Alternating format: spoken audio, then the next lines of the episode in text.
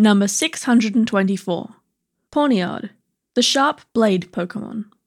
It uses river stones to maintain the cutting edges of the blades covering its body. These sharpened blades allow it to bring down opponents.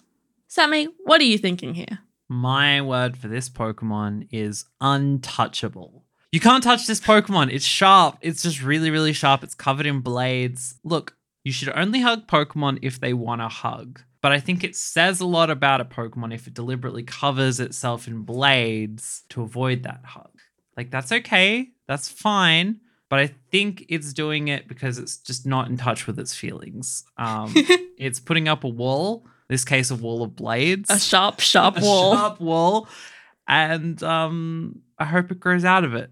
But I know it doesn't. it just gets more blades. Yeah. So, what were you thinking on this one, Ange? So, I have to admit, the name confused me a little bit. It doesn't look particularly like the pawn chess piece, though I suppose I can see some resemblance in the rounded head and the narrow body. Yeah, but uh, pawns. If pawns had that many blades on them, I think they'd be a more effective piece.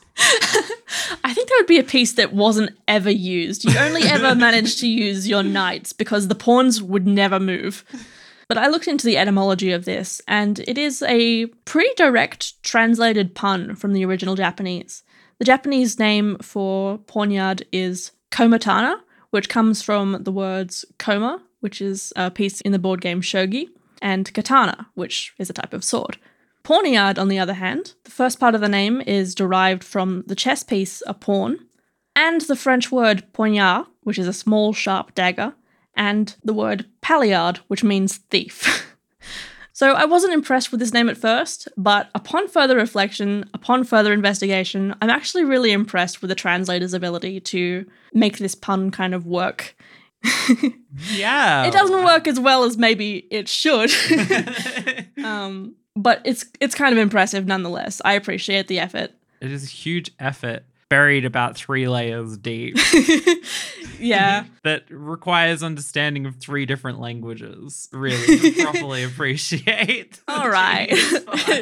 all right, all right. This one's for the polyglots. this one's for the polyglots. Having said that, this Pokemon stinks like Dookie. Two and a half out of five. yeah, two stars. Which brings us to a total of four and a half stars out of ten for Pawniard. Next.